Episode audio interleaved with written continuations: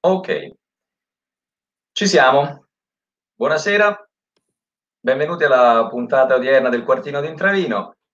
Siamo stati lanciati inopinatamente male o benissimo dal più caro dei nostri redattori, nonché il più irsuto, Alessandro Morichetti, come una coppia che combinerà sfracelli, ma proprio sfracelli. L'incipit è stato, dureranno troppo, munitevi di vocabolari italiano-tedesco, tedesco-italiano.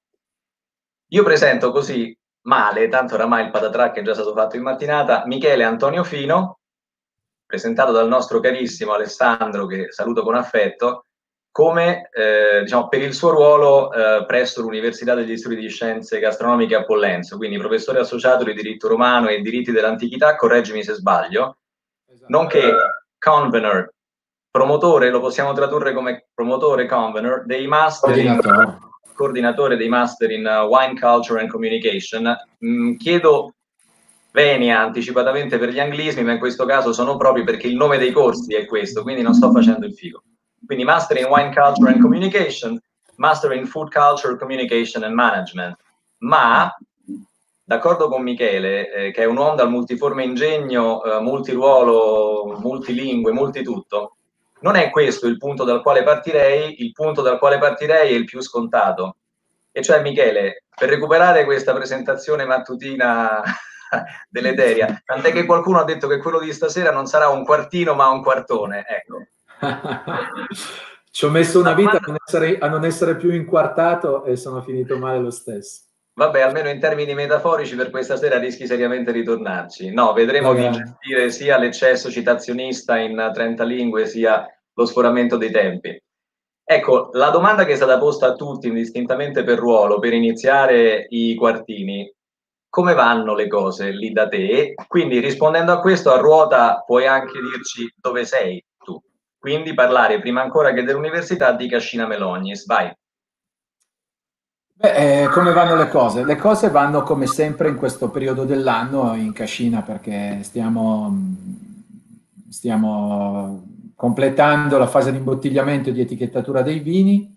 Noi siamo una microazienda che produce eh, una quindicina di migliaia di bottiglie all'anno di sei tipologie diverse, quindi una cosa aneconomica completamente eh, che tutti gli anni imbottiglia tutti i vini nello stesso momento perché affitta la macchina per farlo nello stesso momento e li etichetta a stretto giro per poi tenerli in una cantina sottoterra per tutto l'anno quando, e distribuirli alla bisogno. Quindi stiamo facendo le cose che facciamo sempre in aprile, i weekend per imbottigliare e quando abbiamo terminato questo lavoro si lavora in vigna perché abbiamo un paio di appezzamenti nuovi che hanno bisogno di e poi ci sono, ci sono i trattamenti, il primo trattamento di rame questa settimana e il resto delle attività normali eh, in verde nel vigneto. Eh, non sentiamo troppo il cambiamento, io lo sento un po' di più degli altri perché evidentemente mh, sono per più tempo a casa, anche se ovviamente facendo tutta la didattica di pollenza online sono a casa ma in uno sgabuzzino, non, non come adesso, perché vi sto parlando della cucina di casa, ma eh, normalmente in uno sgabuzzino dove non disturbo parlando per due o tre ore in inglese a studenti che stanno in diverse parti del mondo e cercando di colmare in un modo surrettizio, anche se del tutto insufficiente rispetto alla presenza in aula, quello che è il vuoto creato dal, dal virus. Quindi diciamo per il lavoro che fai, parlando ecco, di Cascina Melognis, non molto è cambiato, almeno in questa fase, le scelte più dure casomai verranno a porsi da qui a qualche settimana o qualche mese. Ringrazio intanto il citato Morichetti, Alessandro Caro, che puoi leggere il commento anche tu adesso, afferma che a vedere questo live viene voglia di maternità, io faccio, lascio il commento per qualche secondo, non lo lascio in peritura memoria, quindi durerà 5, 6, 7, 10 secondi. Ale, via. Grazie. Io sono convinto che ci sia un profondo animo femminile che si nasconde sotto tutta quella mole, tutti quei peli. Però eh, Alessandro prima o poi ci farà pace e sarà un giorno bellissimo per tutti quanti. No, Va devo bene. dire, hai, hai detto bene, lavoriamo come al solito, anche se lavoriamo per il magazzino, e quindi sarà nei prossimi mesi che sarà misurabile eh, in tutta la sua entità, anche per una microazienda, la conseguenza del Covid.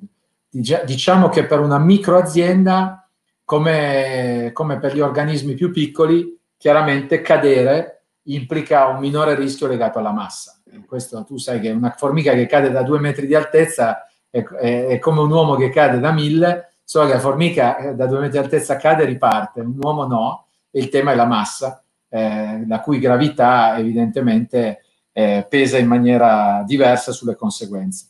Così è secondo me per le microaziende, cioè i prossimi mesi potranno diversificare un pochino, potranno attutire il colpo, avranno meno costi per fare più magazzino più a lungo, mentre un'azienda molto grande, un'azienda con tanto turnover, un'azienda che ha i serbatoi pieni a decine e che a settembre ha la vendemmia di nuovo come tutti noi, effettivamente è in un momento di preoccupazione diversa e più cogente, giorno certo. per giorno. Ecco, allora, visto lo scivolo, diciamo, Michele, questa formica, per usare il tuo termine, eh, chi è, dov'è, cosa fa, quanto produce, cosa produce? Ma noi siamo una, nella Valle del Po, ai piedi del Monviso. La zona è con una denominazione di origine pressoché sconosciuta che è Colline Saluzzesi, una dei parti degli anni 90. In Piemonte sono nate in quell'epoca Coste della Sesia, Colline Novaresi, eh, varie altre doc minori per territori precedentemente non, non riconosciuti. E, mh, è una doc eh, residuale rispetto alla grande produzione piemontese sotto il profilo delle quantità e anche sotto il profilo delle qualità, naturalmente. Però è una doc invece interessante sotto il profilo sia del territorio, perché è mediamente altimetricamente più alta e sono valli alpine, quindi non si tratta del, del, della giacitura classica del Basso Piemonte, pur essendo nella stessa provincia delle Langhe, la provincia di Cuneo, e in seconda battuta per la, il patrimonio pelografico, perché ci sono una serie di vitigni minori, alcuni già in coltivazione, già nelle nostre denominazioni, altre no, non ancora, ma che speriamo di portare presto dentro le denominazioni d'origine perché eh, effettivamente abbiamo delle buone carte da giocarci in un tempo in cui i consumatori cercano eh, cose nuove. Ecco, approfittando di questa del secondo passo e vedi il commento di Lisa Foletti che saluto, collega di Intravino. Stai bevendo un tuo vino, Michele? Sì, sto assaggiando dopo l'etichettatura la prima bottiglia di Pela Verga, che come sai bene eh, ho scelto insieme a mia moglie perché eh, il Pela Verga è il vino che mi lega a Intravino, in quanto Pietro Stara, dopo averlo assaggiato, scrisse un bellissimo articolo alcuni anni fa che è tuttora una delle, delle nostre carte da visita più utilizzate. Quando qualcuno ci chiede informazioni usiamo spudoratamente il link a quell'articolo di Pietro perché è stato molto sentito e molto curato. Il Pelaverga, che come sai bene non è, benché ci sia una parziale sinonimia, lo stesso del Verduno, perché il Verduno è fatto con un'uva che si chiama Pelaverga piccolo, mentre il Colline Saluzzesi Pelaverga è Pelaverga tout court. La questione dipende dal fatto che per lungo tempo i verdunesi hanno ritenuto che quest'uva strana nei loro viti, vigneti fosse quella di Saluzzo portata lì 200-300 anni fa dal beato Sebastiano Valfrè. In realtà non è così perché il Pelaverga che coltivano loro non ha nessuna parentela genetica col nostro, solo ha una certa comunanza di, di aroma. Infatti ci sono delle note che ritornano di pepe bianco, eh, anche se il loro è decisamente più speziato, il nostro è decisamente più fruttato e più vegetale, da più sul geranio, sulle note di iris e, e lo rende un vino molto diverso dagli altri.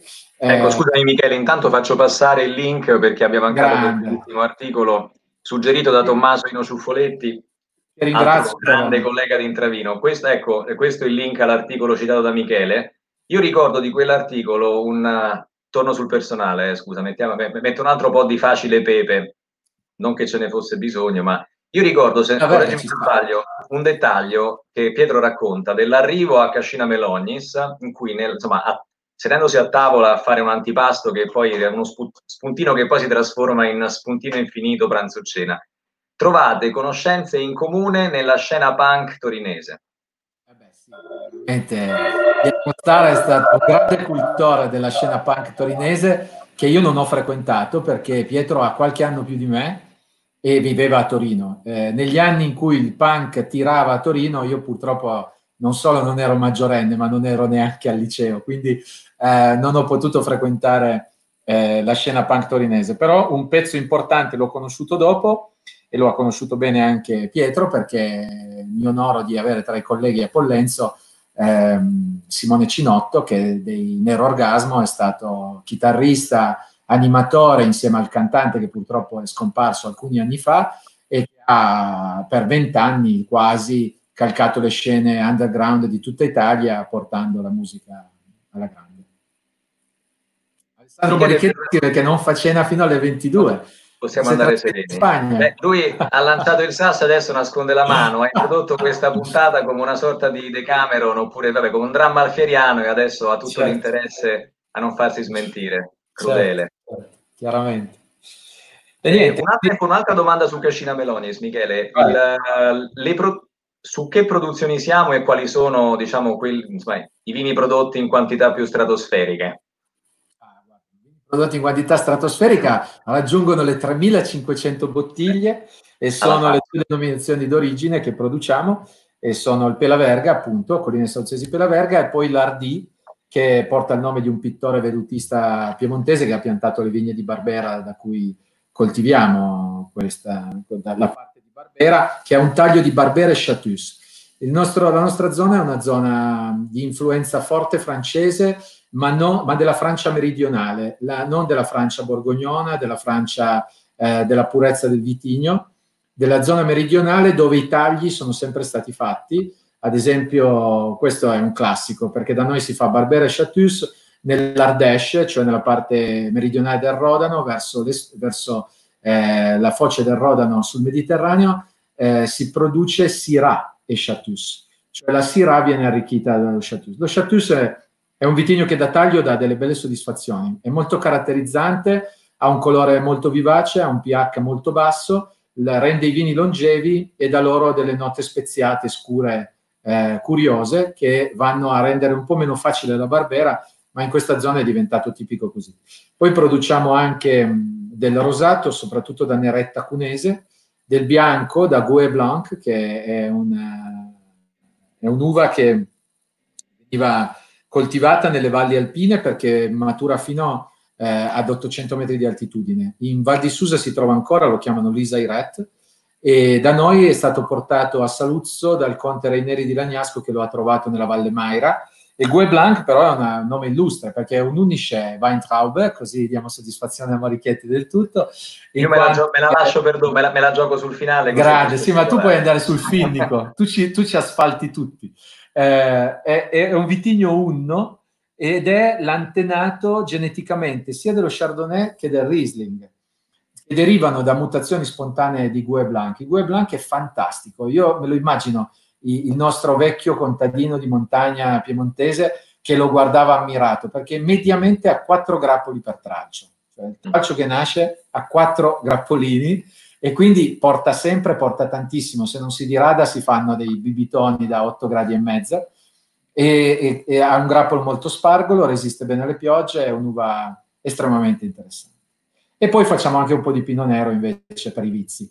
Pino nero che va in un taglio con Barbera, eh, Novamen, è il, nome di questo vino, novità in latino perché ci piace un po' l'uso della lingua morta, e con cloni diversi, vigne diverse, facciamo del metodo classico Pinot Nero in purezza, e quello è, è il mio orgoglio più eh, di, di, di, mancato latinista più grande, perché eh, Oli Matrum eh, ricorda il fatto che è, un, che è, un, vino bianco che deriva da un veneno. Bene Michele, grazie. Eh, torniamo al professore, se sei d'accordo. Io ho diciamo, anticipato un po' i tempi quando ti ho chiesto prima di riorganizzazione del lavoro. Posso chiederti, se è possibile in poche parole, che cos'è l'Università degli Studi di Scienze Gastronomiche a Pollento? Cioè, quali sono le origini, qual è, o meglio, come è andata evolvendo l'offerta di servizi di, di istruzione e di formazione nel tempo?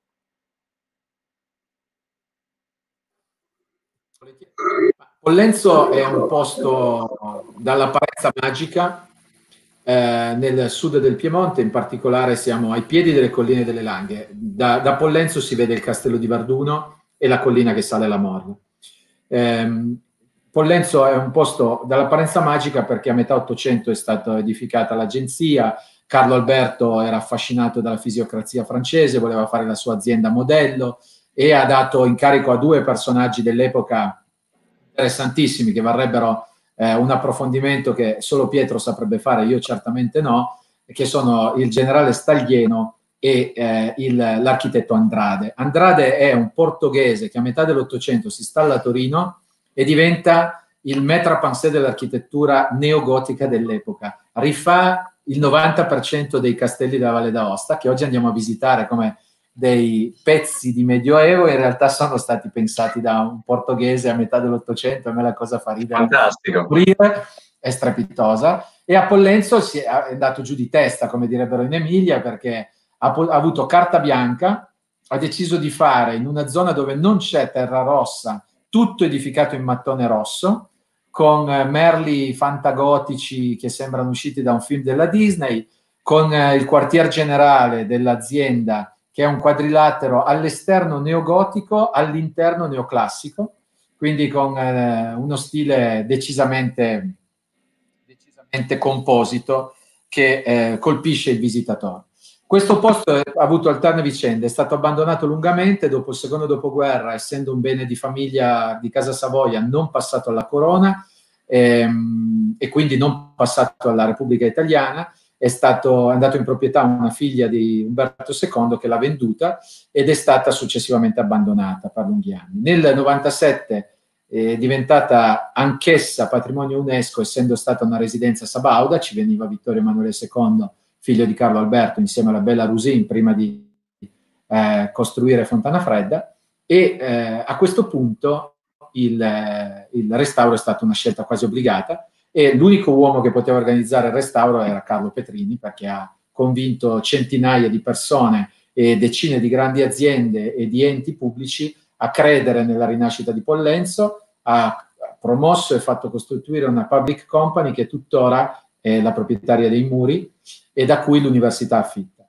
Terminato il restauro nel 2004 eh, si trattava di riempire questo spazio e sono state create la Banca del Vino, l'albergo dell'agenzia e l'Università di Scienze Gastronomiche.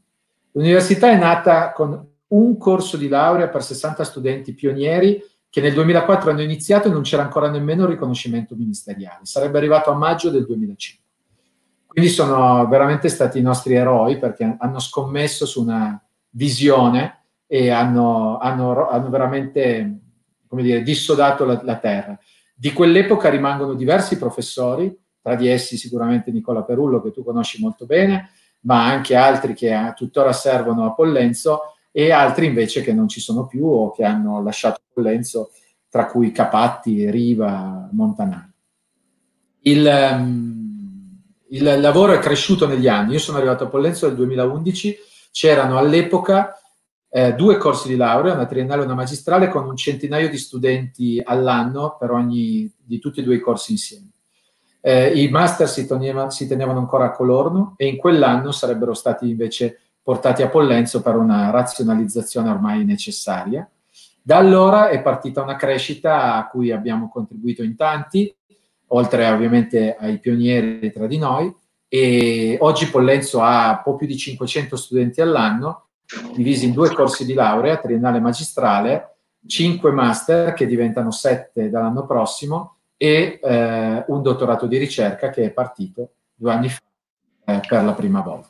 Quindi... Michele, prima di chiederti come si guarda Pollenzo del futuro, una risposta istantanea, proprio una, una, una blitz antwort alla domanda di Tommaso Ino Ciuffoletti eh, domanda pienamente a tema, ma quello dietro al professore è Lucio Dalla?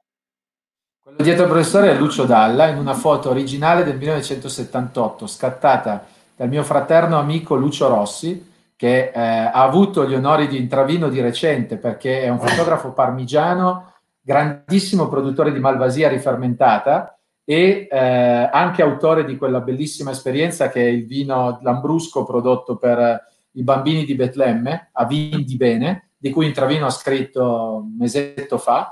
E Lucio è un amico fraterno da alcuni anni perché me lo ha presentato una persona speciale che, eh, con cui collaboro e che lavora in Cheerfood a Reggio Emilia, che si chiama Cecilia Bergamaschi. E, um, e Lucio è diventato eh, veramente il mio fratello maggiore in terra emiliana, sia perché condividiamo la passione per la, la musica, non solo Dalla, ma tutti gli anni 70, sia perché è un produttore di vino come me, part-time, essendo di, di suo un fotografo di grandissima levatura, anche internazionale, e così l'anno scorso mi ha regalato questa foto che negli nel 78 venne molto pubblicata. La scattò, essendo il fotografo ufficiale del tour di Lucio Dalla in quell'anno, l'anno di Lucio Dalla, anche il nome del, del, disco che per me resta tra i dischi di Lucio Dalla il punto di equilibrio più bello tra la prima fase molto filosofica e la fase successiva molto più pop. Quindi grazie a Tommaso che mi ha permesso di dire anche questa cosa. Grazie Tommaso. Ecco, scusami per l'interruzione. Avendo introdotto il tema Pollenzo, la... cioè, Pollenzo è un osservatorio... Dimenticavo una cosa. Prego. Dimenticavo una cosa. Sta lì Lucio Dalla, anche perché io e Lucio Dalla condividiamo la data di nascita. Ci sono 30 anni esatti tra me e Lucio Dalla e, e, e se vuoi nel, nel destino delle date ci sono anche altre cose, perché il 4 marzo è nato Lucio Dalla, il 4 marzo è nato lo Statuto Albertino, l'inventore di Pollenzo, e il 4 marzo del 73, senza alcun merito, sono nato io. senza, senza alcun merito. Va bene. Intendevo chiederti, Pollenzo, luogo di cultura in un settore che forse è tra i più tartassati dalla situazione in corso.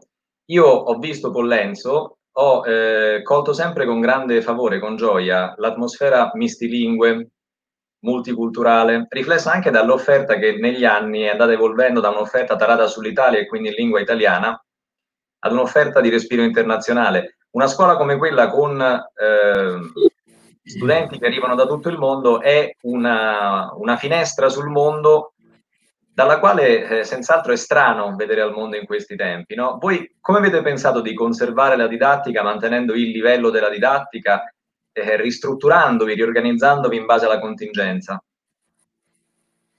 Allora, tutte le università abbiamo dovuto fare buon viso a cattivo gioco, però siamo favoriti a un paio di dettagli. Il primo dettaglio è che noi siamo un'università, viviamo dirette, e quindi abbiamo una importante attenzione al cliente, perché per noi lo studente è anche necessariamente un cliente, non essendoci lo Stato che paga gli stipendi. Questa, questa circostanza ha fatto sì che noi da tre anni, grazie all'intuizione di un collega che adesso serve in Svizzera, abbiamo adottato una piattaforma tra le più avanzate al mondo per la didattica a distanza che si chiama Blackboard e grazie a Blackboard riusciamo, utilizzando la sua funzione Collaborate, ad avere delle classi con condivisione di materiali, la possibilità di dividere i gruppi, le, gli studenti in gruppi, di fare dei lavori in diretta eh, partecipativi molto molto efficaci con eh, una certa stabilità. E questo ci ha permesso quindi eh, alla seconda settimana di interruzione delle lezioni che per noi sono, è cominciata al 17 di febbraio, eh, dal 10 di marzo noi facciamo tutta la didattica online con gli stessi orari di prima nelle due lauree, quindi primo, secondo e terzo anno triennale e primo, secondo anno magistrale. Dove abbiamo dovuto necessariamente invece creare un, gap eh, per ripartire in autunno è stato sui percorsi master. Questo perché un master di un anno a Pollenzo è un'opzione scelta all'80% da stranieri. E quando un cittadino americano, indiano, giapponese sceglie di andare un anno in Italia a studiare eh, la mobilità e il cibo, la creatività e il cibo, il marketing dell'alimentare non lo fa come se fosse la stessa cosa avere la didattica via telematica, ma certo. cerca l'esperienza e cerca anche la presenza in Italia. Dunque, per venire incontro a questa esigenza, abbiamo convenuto con gli studenti attraverso anche qui, grazie alla, alla bella interazione che, che Blackboard ci ha permesso, abbiamo convenuto le date della ripartenza, quali corsi far ripartire in autunno, che cosa fare eventualmente ancora la primavera, a seconda dei diversi corsi. Ovviamente il Master in Wine Culture Communication, di cui sono convino insieme a Nicola Perullo, che è anche il direttore della didattica in Ateneo, eh, è un master molto particolare perché il tasting è fondamentale nell'insegnamento del vino, quindi per quello siamo andati completamente all'autunno. In altri casi invece abbiamo tenuto una parte di didattica in telematico in questa prima parte. ci siamo adattati con il massimo della flessibilità, anche lì essendo un po' formica, Pollenzo ha potuto fare delle scelte che hanno attutito il colpo. E ci sarà purtroppo però, perché negli ultimi anni la nostra quota di stranieri è cresciuta costantemente, quest'anno non potrà essere così. Nell'autunno sarà molto difficile muoversi per venire in Italia e perché siamo tutti i giorni da due mesi sui giornali del mondo e non esattamente per descrivere l'idillio italiano. Certo. Ecco, per chiudere il discorso Pollenzo e passare alla finale, con o senza voto che sia, ho, passato, ho messo in evidenza una domanda che eh, non so quanto sia diffusa a livello di, diciamo, come critica mossa all'università. Quindi una risposta sul punto sollevato da Francesca Ciancio e una risposta che ti chiedo sulla, diciamo, sul ruolo, sulla capacità che ha un osservatorio come Pollenzo, proprio per l'ambito di studi, eh, di dire, aiutare i tanti operatori del settore nell'elaborare pensiero buono per uscire fuori dalla situazione. Allora, non so se voi abbiate già iniziato ad affrontare la questione del come sarà dopo, potrebbe essere il dopo un ritorno a prima del Covid-19, oppure potrebbe darsi altrimenti che il Covid-19 abbia portato un mutamento strutturale, no? a suo modo abbia contribuito ad accelerare un uh, processo o a creare delle condizioni nuove per cui nulla dopo sarà più come era fino a gennaio o febbraio. Due risposte su queste due, quella di Francesca e la mia. La risposta a Francesca è ovviamente la domanda è un po' trash, ma certamente legittima e soprattutto è una domanda quasi retorica. Non essendo un'università statale, come tutte le università non statali, eh, l'economia sta in piedi sulla base delle rette e avendo fatto alcune scelte didattiche precise a Pollenzo, il costo delle rette è in linea con quelle della Bocconi. Eh, anche perché da noi le rette comprendono i viaggi didattici, tutti i materiali didattici e sono elementi per noi cruciali, ma che evidentemente alzano la, la media dei costi. Da, crediamo però che ci siano due cose da aggiungere a questo, che detto così rimarrebbe un ragionamento un po' non, non rimarrebbe un ragionamento, ma rimarrebbe un fatto eh, interpretabile in diversi modi. Il primo è questo. Nel 2004, quando, esatto Alessandro, grazie di averlo citato, ehm, nel 2004, quando è nato Scienze Gastronomiche, non esisteva l'idea delle scienze gastronomiche in Italia. Chi avesse voluto lanciare questa idea doveva farlo sulle sue gambe. È giusto che sia stato così, è giusto che l'investimento sia stato fatto da chi ha voluto investirci in termini di rette. Questo ha aperto una strada, prima di tutto perché eh, noi abbiamo fruito di percorsi fino al 2017 che erano comuni ad altre università, in particolare alle facoltà e poi ai dipartimenti di agraria, per erogare i nostri corsi a Pollenza. Ma nel 2017, ed ecco che diciamo la, la metamorfosi è completata, nel 2017 Quell'esperimento nato nel 2004 ha ricevuto il bollino di esperimento riuscito. Il Ministero dell'istruzione e dell'università della ricerca ha riconosciuto due nuove classi di laurea, una triennale e una magistrale, che si chiamano scienze gastronomiche. Non sono più una branca di agraria e sono state disegnate a Pollenzo, ovvero se voi andate a vedere, bracate un po' sul sito del MIUR quali materie possono entrare in un corso di scienze gastronomiche? Ci sono finalmente dalle neuroscienze al diritto, dall'economia a otto settori filosofici diversi, dalle scienze agrarie alle chimiche alle matematiche, perché le scienze gastronomiche sono tutto ciò che riguarda l'uomo in quanto essere che si nutre. E hai voglia, ce n'è dalle scienze naturali alle scienze umane, alle scienze sociali, di, di risvolti ce ne sono a iosa. Ora, Dopo il 2017 cosa accade? Che adesso ci sono sei università in Italia che erogano scienze gastronomiche, con la stessa classe di laurea di Pollenzo. Questo implica che se uno frequenta Parma, dove, viva Dio, un'ottima facoltà eroga un grande corso di scienze gastronomiche a 300 matricole, gli stipendi e l'università li paga lo Stato con le tasse anche mie e quindi, voglio dire, alla, la retta è una retta Pollenzo rimane una non statale per ora e come tale è una semplice questione di normalissima aritmetica, neanche di economia. Si badi, qualunque università d'Italia che eroghi i corsi di medicina, se dovesse farlo come non statale, e ne abbiamo di non statali che erano i corsi di medicina, avrebbe dei costi senza i benefattori che arrivano a molte decine di migliaia di euro all'anno. Pollenzo costa intorno ai 16.000 euro all'anno. Questo per il 90% degli studenti, perché fino ad oggi è sempre stato garantito al 10% di studenti di avere la borsa di studio, che permette anche ai capaci e meritevoli di essere a Pollenzo ogni anno in un numero significativo. Purtroppo non è il numero che vorremmo, non, non, le rette più basse sarebbero certamente un, un, grande piacere innanzitutto per noi che ci lavoriamo, però per il momento non è stato, non è stato possibile. Per Michele, quanto riguarda... Siamo, siamo già a mezzo litro, quindi ti chiedo eh, di passare alla seconda, ecco, la seconda parte della seconda, seconda domanda. Seconda domanda è che a Pollenzo da Formichine ci stiamo rivolgendo ris- eh, ad, altri, ad altri settori dove nel passato non abbiamo guardato, nell'immediato passato. Noi negli ultimi cinque anni siamo sempre cresciuti in prodotti in lingua inglese per l'estero, perché c'era una grande domanda, perché sono studenti con una grande diversity, come hai ricordato tu prima, che rendono le classi estremamente vivaci, piacevoli e arricchenti. Però eh, quest'anno abbiamo deciso di guardare a, nuova, a un nuovo lancio di prodotti in lingua italiana e ci sono due cose in pipeline, vedremo quali arriveranno alla fase finale perché è un processo lungo, richiede di sentire gli stakeholder, di integrare molte competenze per arrivarci, però stiamo lavorando a un master sui territori, sulle aree interne con un collegamento turismo-gastronomia e a un altro invece che è dedicato al patrimonio gastronomico italiano ed è votato al business, quindi a lavorare nella promozione, nel marketing, nella, nella vendita in maniera lata delle, delle specialità gastronomiche italiane. Questi entrambi in lingua italiana e almeno uno dei due con una versione executive, quindi fatto per persone, professionisti che non possono venire a Pollenzo continuativamente per un anno, ma potrebbero ragionare di un programma che per alcuni weekend al mese possa permettere loro di frequentare la forma.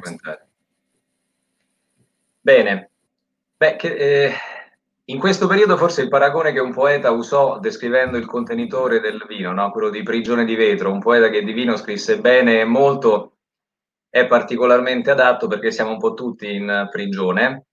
Quindi se sei d'accordo, in chiusura di questa bellissima chiacchierata piena di informazioni e di spunti storici, io ti inviterei ad un brindisi noi due e con tutti gli altri. Lo stesso poeta che parlò di prigione di vetro scrisse che il vino quando si libera dalla prigione di vetro ha un'anima, un'anima che canta ed è piena di luce e di fraternità.